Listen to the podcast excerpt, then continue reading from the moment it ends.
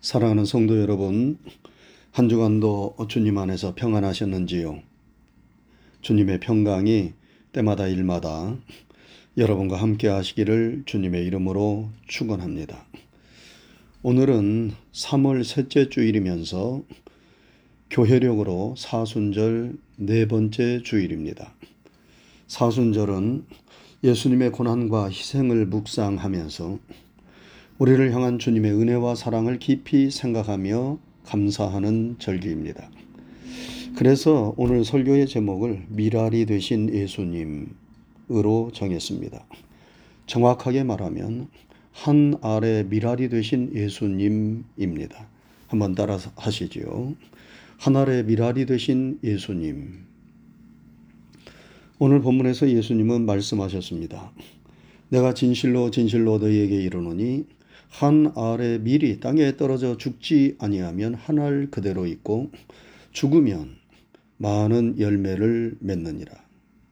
여러분, 지금 예수님이 하시는 이 말씀은 누구를 두고 하시는 말씀입니까? 바로 예수님 자신을 두고 하시는 말씀입니다. 땅에 떨어져 죽는 한 알의 미랄이 누구십니까?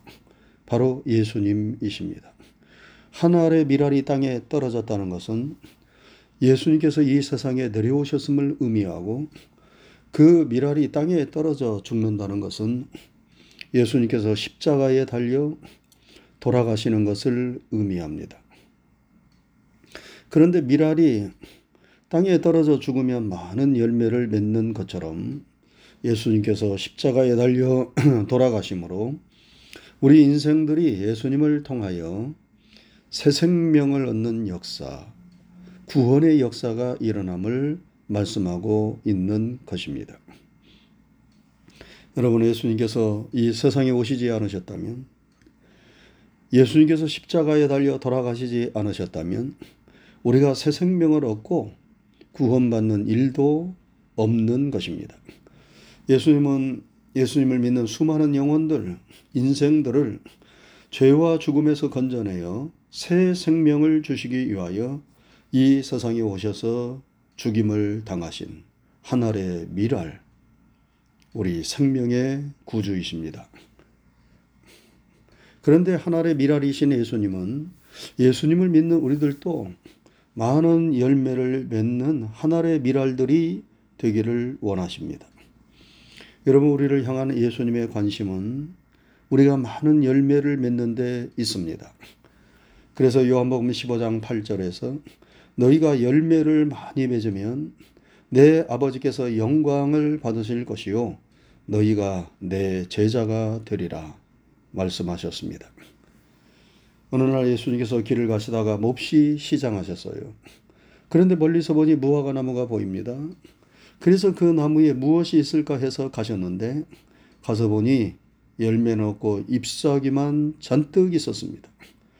예수님은 실망해서 무화과 나무를 향하여 이제부터 영원토록 사람이 내게서 열매를 따 먹지 못하리라 저주하셨습니다.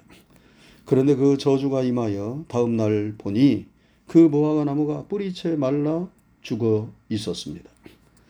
여러분, 이 기사가 말씀하고자 하는 것이 무엇입니까?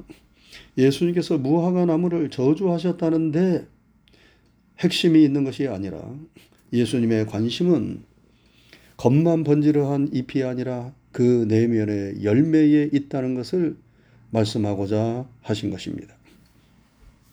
여러분, 무화과 나무는 이스라엘을 상징하는 나무입니다.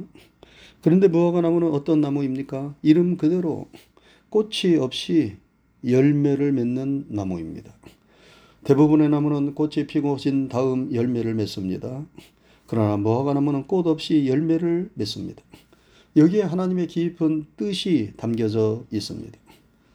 하나님은 하나님의 백성들이 세상에서 화려한 꽃을 자랑하는 인생이 되기보다는 비록 화려하지는 않아도 열매 맺는 백성이 되기를 원하신다는 것입니다. 여러분, 꽃은 아름답고 화려하지만 그 속에 생명은 없습니다. 그러나 열매는 꽃처럼 아름답거나 화려하지는 못하다 하더라도 그 안에 생명이 있습니다. 꽃은 그 아름다움과 향기로 인하여 사람들의 관심을 끕니다. 벌과 나비가 모여듭니다. 꽃은 세상의 인기나 성공과 같습니다. 많은 사람들이 화려한 꽃을 피우기를 좋아합니다. 화려하게 성공하고 많은 사람들의 관심과 선망의 대상이 되기를 원합니다. 그러나 하나님은 그러한 꽃보다도 열매에 더 큰 관심을 갖고 계십니다. 열매는 화려하게 드러나지도 않고 사람들의 눈에 쉽게 띄지도 않습니다. 열매는 우리 내면의 속사람, 우리의 인격, 우리의 영혼과 같습니다. 사람들은 눈에 보이지 않는 내면의 속사람, 인격, 영혼보다도 눈에 보이는 외모, 세상에서의 성공, 사람들의 평판에 더 신경을 씁니다. 그러나 하나님은 우리의 외모보다도 중심을 보시고 눈에 보이는 겉사람보다도 우리의 존재 자체인 속사람을 보십니다.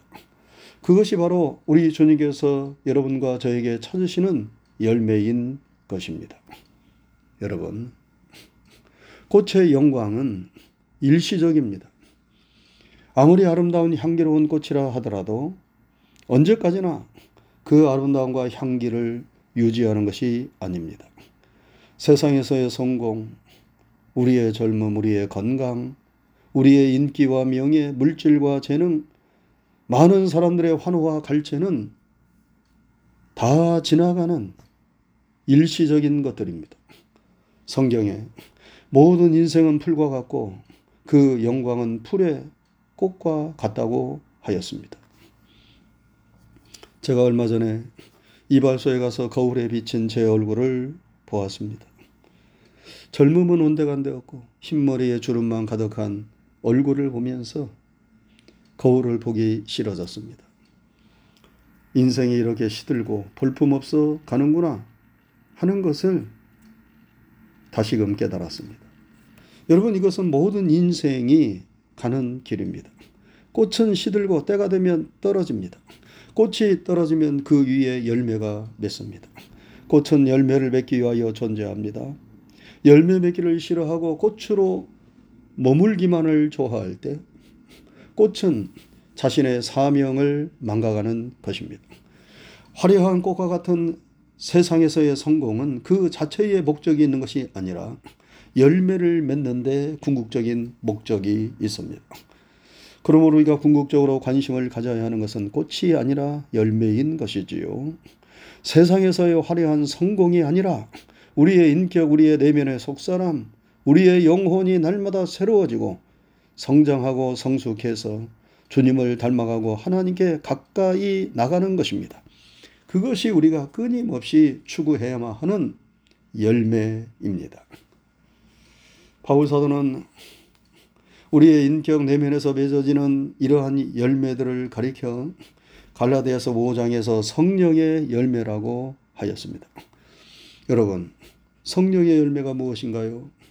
갈라디아서 5장 22절 23절에 보면 오직 성령의 열매는 사랑과 희락과 화평과 오래 참음과 자비와 양선과 충성과 온유와 절제니 이 같은 것을 금지할 법이 없느니라 말씀했습니다. 우리 주님께서 기뻐하시고 우리가 끊임없이 추구하며 맺어야만 하는 열매는 바로 이러한 성령의 열매들입니다. 사랑하는 성도 여러분, 지금 우리의 인격과 내면에서 이러한 성령의 열매들이 얼마나 맺혀지고 있습니까? 초대교회 사도들과 성도들이 성령 충만을 받자 이런 열매들이 맺어졌어요. 그리하여 스테반 집사님은 복음을 전하다 돌에 맞아 온 몸이 피투성이가 되었지만 예수님처럼 자기를 향하여 돌을 던지는 저희의 죄를 용서해 달라고 기도하면서 순교했습니다. 사도들은 복음을 전하면서 핍박과 능욕을 받으면서도 기뻐하고 감사하면서 복음을 전했습니다. 바울 사도도 빌립보에서 복음을 전하다 매를 맞고 감옥에 갇혔는데 그 감옥 안에서 원망하고 불평하는 것이 아니라 오히려 기뻐하면서 하나님께 감사하고 찬송했습니다. 초대교회 사도들과 성도들이 성령 충만하니까 사랑, 희락, 화평, 오래 참음, 자비, 양선, 충성, 온유, 절제와 같은 성령의 열매들이 저들의 인격과 삶 속에서 주렁주렁 맺혀지기 시작한 것입니다. 그리고 이러한 성령의 열매들을 맺으면서 복음을 전하니 전도의 열매들도 막 맺혀지는 것입니다. 사랑하는 성도 여러분, 우리는 많은 열매를 맺는 하나의 미랄이 되어야 하겠습니다. 우리 예수님은 우리에게서 잎이 아니라 열매를 원하십니다. 성령의 열매들을 우리의 인격과 삶 속에서 주렁주렁 맺어야 하겠습니다. 우리가 어떻게 하면 많은 열매를 맺는 한 알의 미랄이 될 수 있는가? 먼저 예수님의 생명이 내 안에 있고 성령님께서 내 안에 내주하고 계시는가를 늘 점검해야 합니다. 여러분, 생명이 생명을 낳습니다. 아무리 미랄이 있고 열매가 있어도 그 안에 생명이 없으면 생명을 낳을 수 없습니다. 예수님께서 우리 영혼을 살리고 새로운 생명을 주시는 생명의 원천이십니다.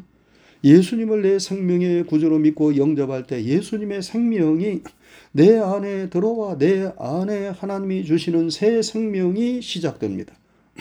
그래서 사도 요한은 요한일서 5장 12절에서 아들이 있는 자에게는 생명이 있고 하나님의 아들이 없는 자에게는 생명이 없느니라 말씀했습니다. 여러분 우리 안에 예수님의 생명이 있어야 열매를 맺을 수 있습니다. 왜냐하면 생명이 열매를 맺게 하기 때문입니다. 그래서 바울 사는 고린도서 13장 5절에서 너희는 믿음 안에 있는가 너희 자신을 시험하고 너희 자신을 확정하라. 예수 그리스도께서 너희 안에 계신 줄을 너희가 스스로 알지 못하느냐? 그렇지 않으면 너희는 버리운 자니라 하였습니다. 생명 되시는 예수님이 내 안에 계시는가? 내가 그 예수, 생명의 예수님을 믿는 믿음 안에 있는가? 하는 것을 날마다 확인하고 점검하라는 말씀입니다. 우리가 예수님을 믿는 믿음을 가지고 있다면 우리 안에 예수님의 생명이 있습니다. 또한 우리 안에 성령님이 내주하십니다. 왜냐하면 성령으로 아니하고서는 누구든지 예수를 주시라 할 수 없느니라 말씀하셨기 때문입니다. 예수님의 생명이 내 안에 계시고 성령님이 내 안에 내주하고 계심을 믿을 때 거기에서부터 우리는 변화되고 성령의 열매를 맺는 새 생명의 역사가 시작되는 것입니다. 내가 예수님의 생명 안에 있는가? 다음으로 우리가 많은 열매를 맺으려면 성령의 능력을 힘입어 우리 자신이 낮아지고 죽어져야 합니다. 예수님께서 오늘 본문에서 그것을 말씀하셨지요. 내가 진실로 진실로 너에게 이르노니 하나 아래 밀이 땅에 떨어져 죽지 아니하면 하나를 그대로 있고 죽으면 많은 열매를 맺느니라. 여러분 한나의 미랄이 아무리 생명을 가지고 있다 하더라도 땅에 떨어져 죽지 아니하면 한 알 그대로 있습니다. 그러나 땅에 떨어져 죽으면 많은 열매를 맺게 됩니다. 땅에 떨어져 죽는다는 것은 겸손히 자기를 죽이고 희생하는 것을 의미합니다. 생명을 잉태한 씨앗은 땅에 떨어져 깨져야 합니다. 그래야 새로운 싹이 움텡니다. 그리고 깨지면서 주변의 것은 썩습니다. 썩고 죽으면서 그것을 양분으로 삼아 새로운 생명이 발화하고 자라나게 됩니다. 여러분 이것이 생명의 신비입니다. 절대로 깨지지 않고 썩고 죽는 희생이 없으면 새로운 생명은 태어날 수도 자라날 수도 없습니다. 여러분 모세가 지팡이로 반석을 칠 때에 반석이 깨지면서 그 안에서 생수가 쏟아져 나왔습니다. 마찬가지로 성령의 능력과 도우심을 힘입어 반석같이 단단한 우리의 못난 자아가 깨져야 합니다. 우리의 교만이 깨지고 우리의 이기적인 자아가 깨져야 합니다. 철저하게 우리 자신이 부서져야 합니다. 그래야 거기서 내 영혼을 살리고 이웃을 살리는 생수가 터져 나오는 것입니다. 예수님은 이 사실을 아셨기에 제자들을 향하여 아무든지 나를 따라오려거든 자기를 부인하고 자기 십자가를 지고 나를 쫓으라 말씀하셨고 바울 사도는 나는 날마다 죽노라 말하였습니다. 살고자 하면 죽고 죽고자 하면 산다고 예수님은 말씀하셨습니다. 내가 죽을 때 주님이 내 안에서 사시는 역사가 일어납니다. 그러나 내가 살면 주님은 내 안에서 사시지 못합니다. 우리는 날마다 주님과 함께 내 자신을 십자가에 못 박아 죽여야 합니다. 그리고 그리스도 안에서 나는 죽었다 선언하며 살아야 합니다. 그러면 내 안에서 주님의 생명이 살아 역사하십니다. 성령께서 충만하게 역사하십니다. 그러면 내 안에서 사랑과 희락과 평화가 넘치고 내 속사람이 변하고 삶이 변하는 열매들이 맺어지게 맺어지기 시작하는 것입니다. 언젠가 말씀드렸지만 한 원로 목사님께서 쓰신 글을 읽으며 제가 은혜를 받은 적이 있어요. 그 원로 목사님은 후배 목사님들이 덕원 한마디를 말씀해 달라고 하면 망설이지 않고 이 말씀을 하신다는 것입니다. 목회자가 되려거든 불구자가 되어라. 여러분 이것이 무슨 말입니까? 그 목사님은 먼저 주의 종이 되려면 삼중고의 불구자가 되라고 말씀합니다. 삼중고의 불구자는 보고도 못 본 척하는 눈먼 바보, 들어도 못 들은 척하는 귀머거리 바보, 바보, 할 말이 많아도 입을 다무는 벙어리 바보가 되어야 한다는 것입니다. 옛날 시집살이는 장님 3년, 귀머거리 3년, 벙어리 3년, 도합 9년을 졸업하면 끝났지만 주의 종의 시집살이는 천국을 가는 날까지 계속된다 하였습니다. 또한 주의 종은 내과적인 불구자가 되어야 한다고 하였습니다.